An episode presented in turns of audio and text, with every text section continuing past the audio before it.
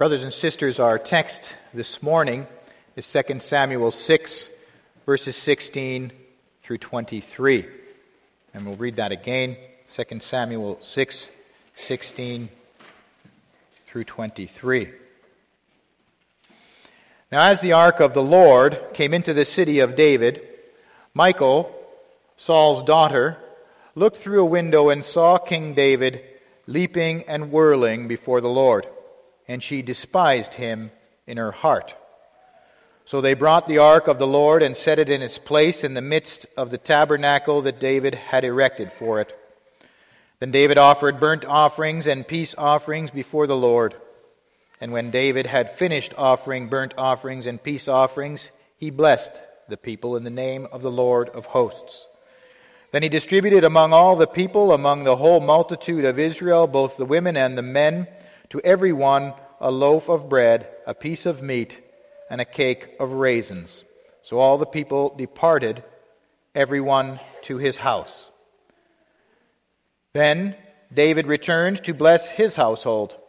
And Michal, the daughter of Saul, came out to meet David and said, How glorious was the king of Israel today, uncovering himself today in the eyes of the maids of his servants, as one of the base fellows shamelessly uncovers himself.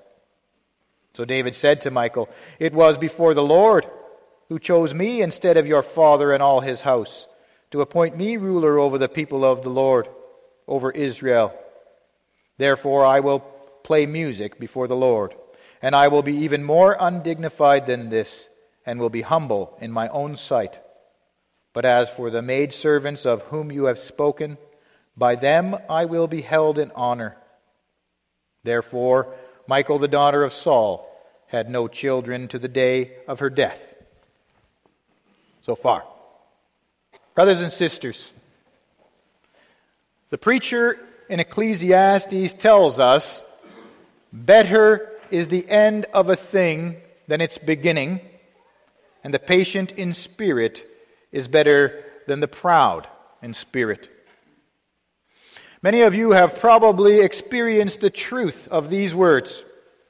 You undertake a project with excitement, patiently awaiting its completion, and when that project comes to an end, you have reason to rejoice.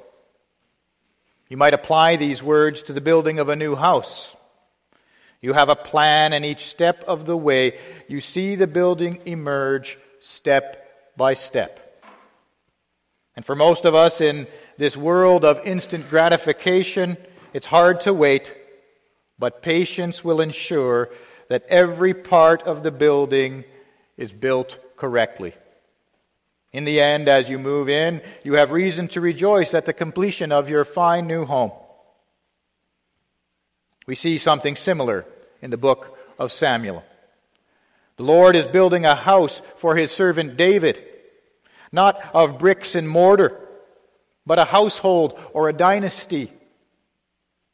2 Samuel 6 relays to us the final step in the removal of the old dynasty of Saul and the establishment of a new and better kingship under David. All through the pages of Samuel, we read how David patiently awaited the fulfillment of God's promise. It gives David and the people of Israel reason to rejoice that at long last the ark of God was being restored to its rightful place in Israel. In fact, it gives us reason to rejoice. Therefore, I preach to you God's word under the following theme and points. Having taken his rightful place in Israel with the return of the ark, the Lord enacts his plan for the kingship by blessing the house of David, by removing the house of Saul, and finally by redeeming the house of Israel. Our text begins in verse 16, where we observe two strikingly different responses to the arrival of the ark in Jerusalem. We read, Now, as the ark of the Lord came into the city of David, Michal, Saul's daughter, looked through a window and saw King David leaping and whirling before the Lord, and she despised him in her heart. Two questions quickly jump to mind. First, why was David so exuberant in his worship before the Lord? And secondly, why was Michal so put off by her husband's excitement? To answer the first question, we need to understand the significance of the ark of the Lord in the history of God's redemption. The ark was not just some fancy box that belonged in the tabernacle of the Lord. No, the Lord Himself was enthroned between the cherubim, as we read in the beginning of 2 Samuel 6. There it says, The ark of God, whose name is called by the name, the Lord of hosts, who dwells between the cherubim. This was the same ark that had resided in the tabernacle in the most holy place, where the presence of God was in the midst of his people.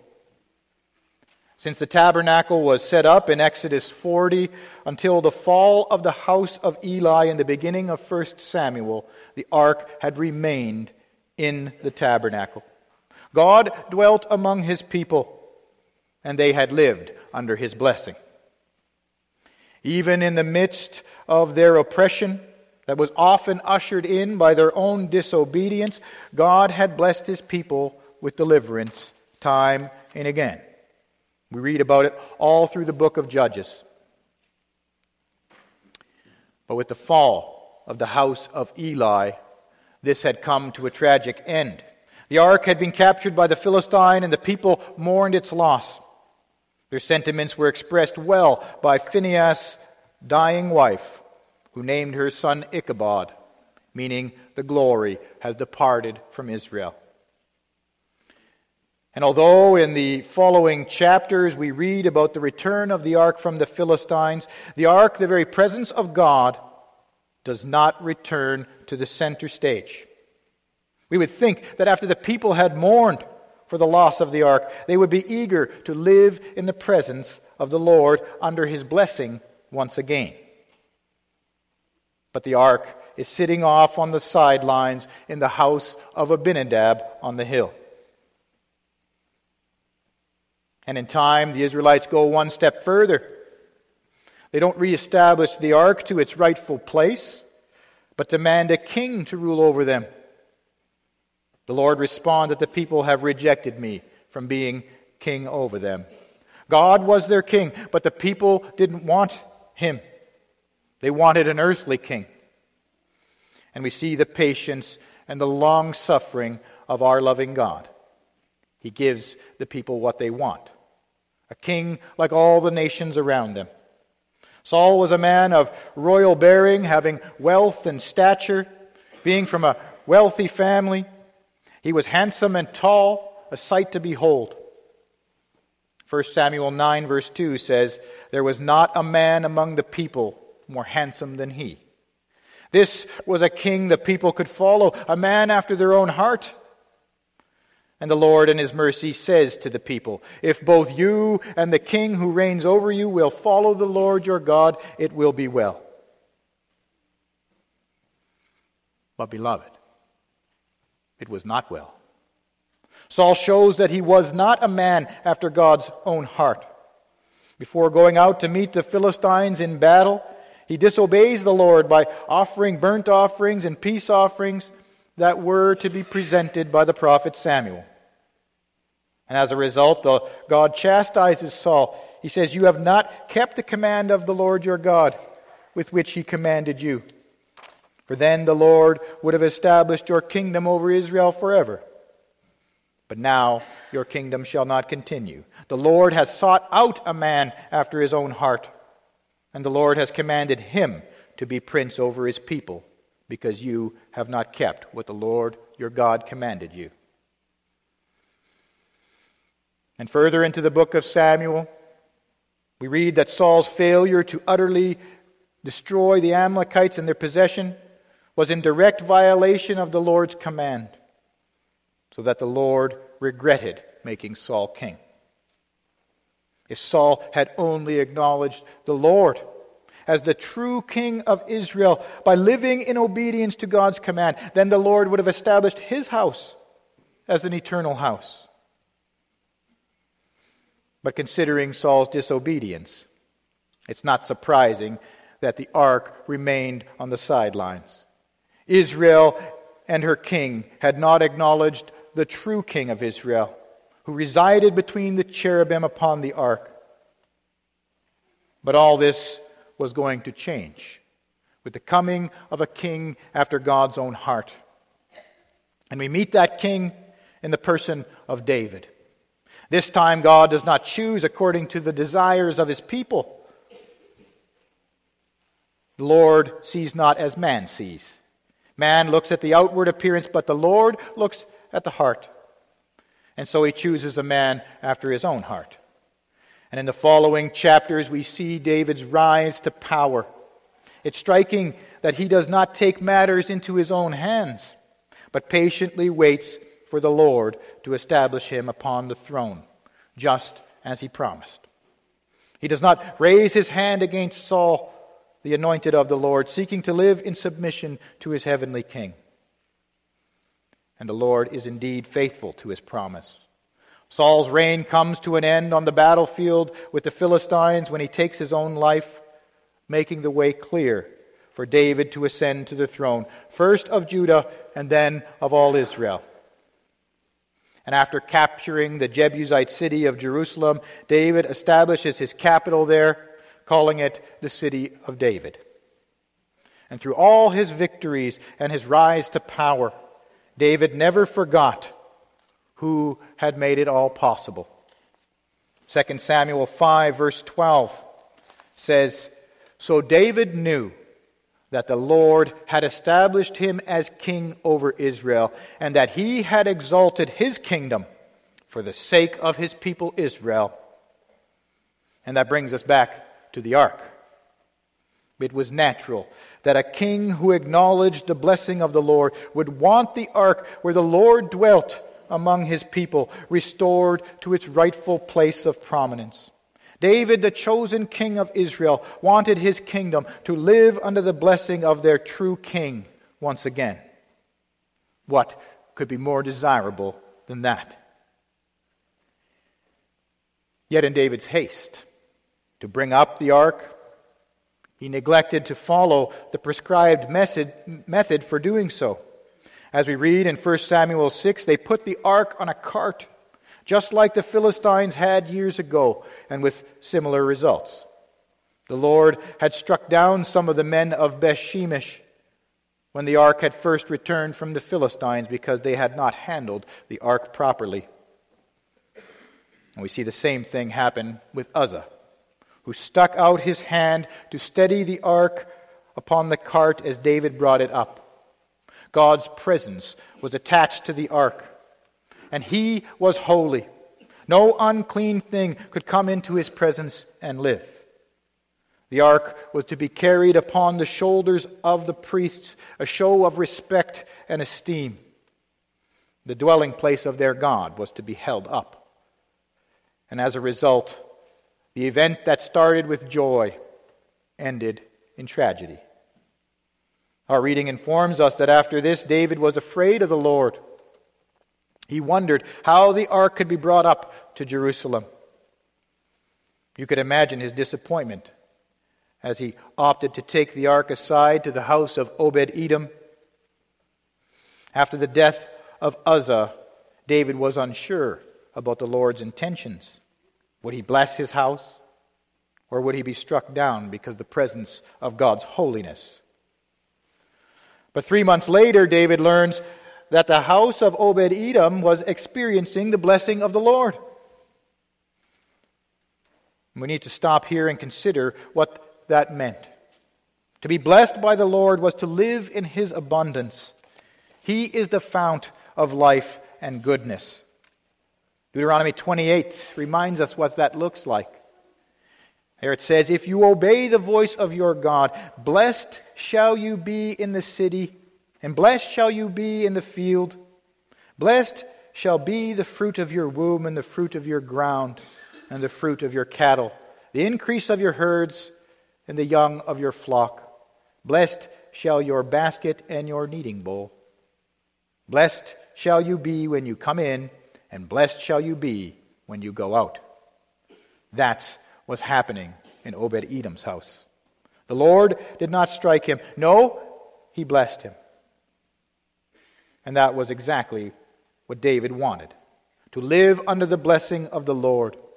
And so when David hears the reports, he goes down to take up the ark. But this time, he makes the necessary arrangements. He recognizes the holiness of the Lord, and we learn from the parallel account in 1 Chronicles 15 that David makes extensive preparations to have the ark brought up according to the pattern of the Lord. And then the day came for the ark to come up to Jerusalem. Imagine the anticipation, the presence of the holy, all powerful, and infinite God, the only source of all blessing, was returning to its rightful place of authority within Israel. With his appointed king at the forefront of the procession. It gave David reason to dance. It gives us reason to dance, brothers and sisters, because God's blessing upon the house of David was a blessing upon all those who look to God for their salvation. Because the blessing upon the house of David pointed to the coming of our Lord and Savior Jesus Christ. It pointed to Christ in two ways. First, the ark represented God's presence among his people, just like our Lord and Savior came to dwell in the midst of his people. Behold, the virgin shall conceive and bear a son, and they shall call his name Emmanuel, which means God with us. This in itself was a blessing worthy of the exuberant dance of David. But there's more. Secondly, David was blessed to serve as a type of the great king to come displaying the threefold office of prophet, priest, and king, a type that pointed to Christ. It's clear that God had placed David as king over Israel, and as prophet, he proclaimed God's glory through his song and dance before the ark. And finally, when he dances before the Lord in the linen ephod, he wears the garment of a priest. 1 Chronicles 15:27 says David was clothed with a robe of fine linen as also were all the Levites who were carrying the ark, and the singers, and Chenaniah, the leader of the music of the singers, and David wore a linen ephod. And so, brothers and sisters, we see the ark of the Lord and David, the symbol of the great messianic king to come, entering the city of Jerusalem. And we realize that it is the future coming of Christ that's being proclaimed and celebrated in the streets of Jerusalem that day. And when we look forward to the New Testament, we find a similar scene involving our Lord and Savior Jesus Christ the triumphal entry. The people of God rejoiced with the coming of their Savior and King to the city of Jerusalem. They spread their cloaks and palm branches on the ground before him in great joy and celebration. Mark 11, 9 and 10 says, Then those who went before and those who followed cried out, saying, Hosanna! Blessed is he who comes in the name of the Lord. Blessed is the kingdom of our father David that comes in the name of the Lord. Hosanna in the highest. Beloved, the Israelites rejoiced that the ark where their Lord was seated came to dwell in the midst of the people. But there was still a separation.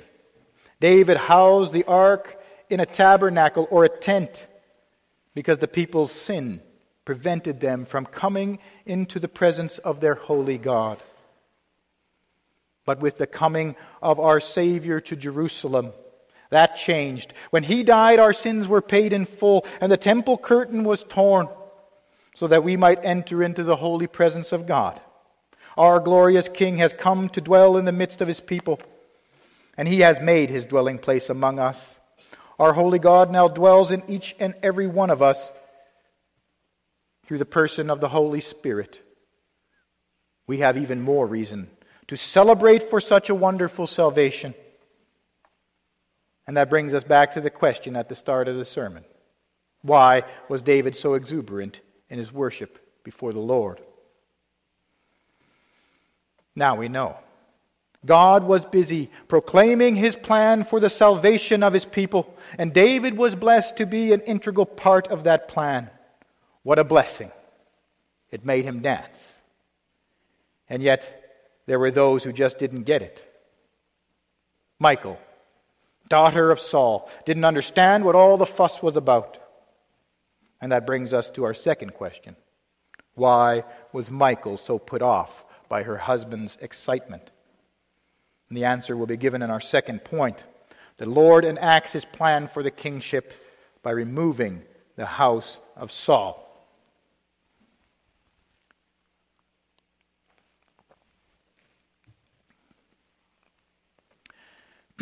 Verse 16 of our text suggests that Michal is more than just a little annoyed at David. No, it says she despised him in her heart. The Greek here is very strong. The word for despise is often used in Scripture when one disobeyed the commandment of the Lord, regarding it as of no consequence. In fact, this word is also used in 2 Samuel 12 when we read the account of David in his act of adultery with Bathsheba. David is said to have shown contempt for the Lord. This is how Michal feels about her husband, leaping and whirling before the Lord. But given what we've already heard, how could David have done otherwise? The blessing of the Lord's presence had come to Jerusalem, through which David and all of Israel would be blessed. David understood this. And as the king of a nation of priests, he takes up the priestly task of blessing the people. They would share in the immediate benefits of having God dwell in their presence and from the leadership of God's appointed king. But they would also share in the benefits of the great messianic king to come. David wants that blessing for his own household as well. And so in verse 20, we read that David returned to bless his household. But what does he encounter? Michal, his own wife, sarcastically showing her contempt for the Lord's anointed king. It's striking that three times in our text, Michal is referred to as the daughter of Saul. She's not referred to as David's wife or by some other title, but the daughter of Saul. Scripture wants us to associate Michal with the house of Saul. Saul showed no hesitation in lifting his hand against the Lord's anointed in his repeated attempts to kill David and secure the kingdom for his, himself and his descendants. He seemed oblivious to the fact that the Lord had told him through the prophet Samuel that the kingdom would be taken away but that didn't stop Saul from attempting to retain the kingdom through his own efforts. Michal's complaint is founded on the same attitude of self promotion as her father's. You can hear the sarcasm dripping from her lips. How glorious was the king of Israel today, uncovering himself today in the eyes of the maids of his servants as one of the base fellows shamelessly uncovers himself. Some have concluded that David's attire was revealing and therefore shamefully inappropriate. But this position can hardly be maintained. 1 Chronicles 15 indicates that David was wearing the same type of linen robe as those carrying the ark and singing before it. Such linen robes were specifically made in order to cover the priest's nakedness, as stipulated in Exodus 28:42. You shall make for them linen undergarments to cover their naked flesh. This ensured that the priests complied with the command of Exodus 20:26 not to expose themselves when they went up to the altar. In addition, if David's garments were revealing, then so were the garments of all the Levites and the singers, which would have made the event a rather sordid affair. No, the real reason she is upset is that David had taken off his royal attire and made himself like one of the common people. The New King James Version uses the word base. In other words, she's saying, You had an opportunity to promote yourself in the eyes of the people, and to receive all kinds of honor and glory. But what did you do? You showed yourself to be nothing more than a commoner. And that's how the people are going to see you. Your servants are going to see you as nothing but their equals. She's thinking like her father. David responds It was before the Lord who chose me instead of your father and all his house to appoint me ruler over the people of the Lord, over Israel. Therefore, I will play music before the Lord. I can just imagine what was going through David's head. Don't you understand? Your father's approach cost him the kingdom. He wanted to do it his own way. That's why I ended up here. God chose me to lead his people. And I'm not going to resort to the failed approach of your father. No, I will celebrate before God, showing my submission and my humility before him. I was right to take off my kingly robes in deference to the true king who sits between the overshadowing wings of the cherubim upon the ark. And he goes on to say, I will make myself more undignified than this. In other words, I will humble myself before my God even further. And he goes on to say, and will be humble in my own sight. David wants to make it clear to Michal that he would not lift himself up in the eyes of the people but rather he would see himself as the humble servant of the Lord. She might not see it, but the servant girls would understand. They too had danced in humility before the Lord in great joy. They would share in God's blessing. But Michal would not. Michal's rejection of the Lord's anointed was a rejection of God's blessing as well. The Lord, the blessing of the Lord was a blessing of abundance. But our text says Therefore, Michal, the daughter of Saul, had no children to the day of her death. The text does not give us all kinds of details about how that happened, but it tells us why it happened.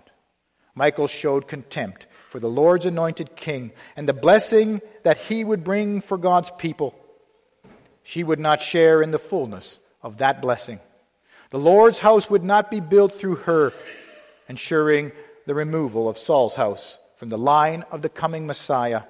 God wanted a humble king, one after his own heart. And isn't that the kind of king we observe in our Lord and Savior Jesus Christ?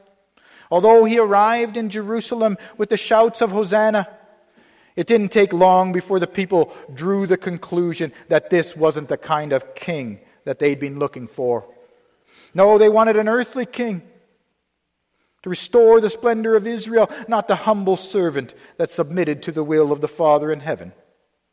Pilate said to the Jews, Behold your king. They cried out, Away with him! Away with him! Crucify him! And Pilate said to them, Shall I crucify your king? The chief priests answered, We have no king but Caesar. And so he delivered him over to them to be crucified. And so Jesus humbled himself in the sight of the people and in the sight of the Father, submitting to the humiliation of a shameful death on the cross. Many rejected him because he was not the kind of king they thought he should be. But the lowly, his true servants, who rejoiced at his coming and placed their trust and hope in him, they would hold him in esteem for what he would do on the cross. They would share in the redemption of our Savior. And that brings us to our third point. The Lord enacts his plan for the kingship by redeeming the house of Israel. As I mentioned earlier, David knew that the Lord was exalting his house for the sake of God's people. And it was fitting that in his priestly office he sacrificed to the Lord as the ark went up to Jerusalem. Although it was unlikely that David performed all the sacrifices himself, he ensured that proper sacrifices were being offered, both burnt offerings and peace offerings. The burnt offerings were to make atonement for the sins of the people, while the peace offerings, also known as fellowship offerings, emphasized the people's desire to be in fellowship with their God. And in our text, there's a close connection between the offerings and the blessing. Following the offerings, David blesses the people in the name of the Lord of hosts.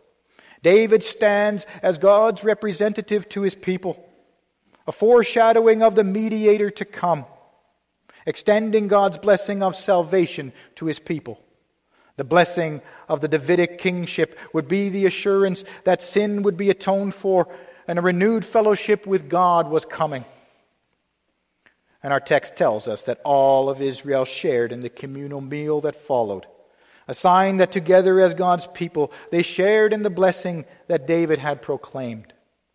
The New King James Version states that both men and women, each one received a loaf of bread, a piece of meat, and a cake of raisins. The meaning of the word translated as piece of meat likely means a cake of dates, but in either case, the meaning would be very similar.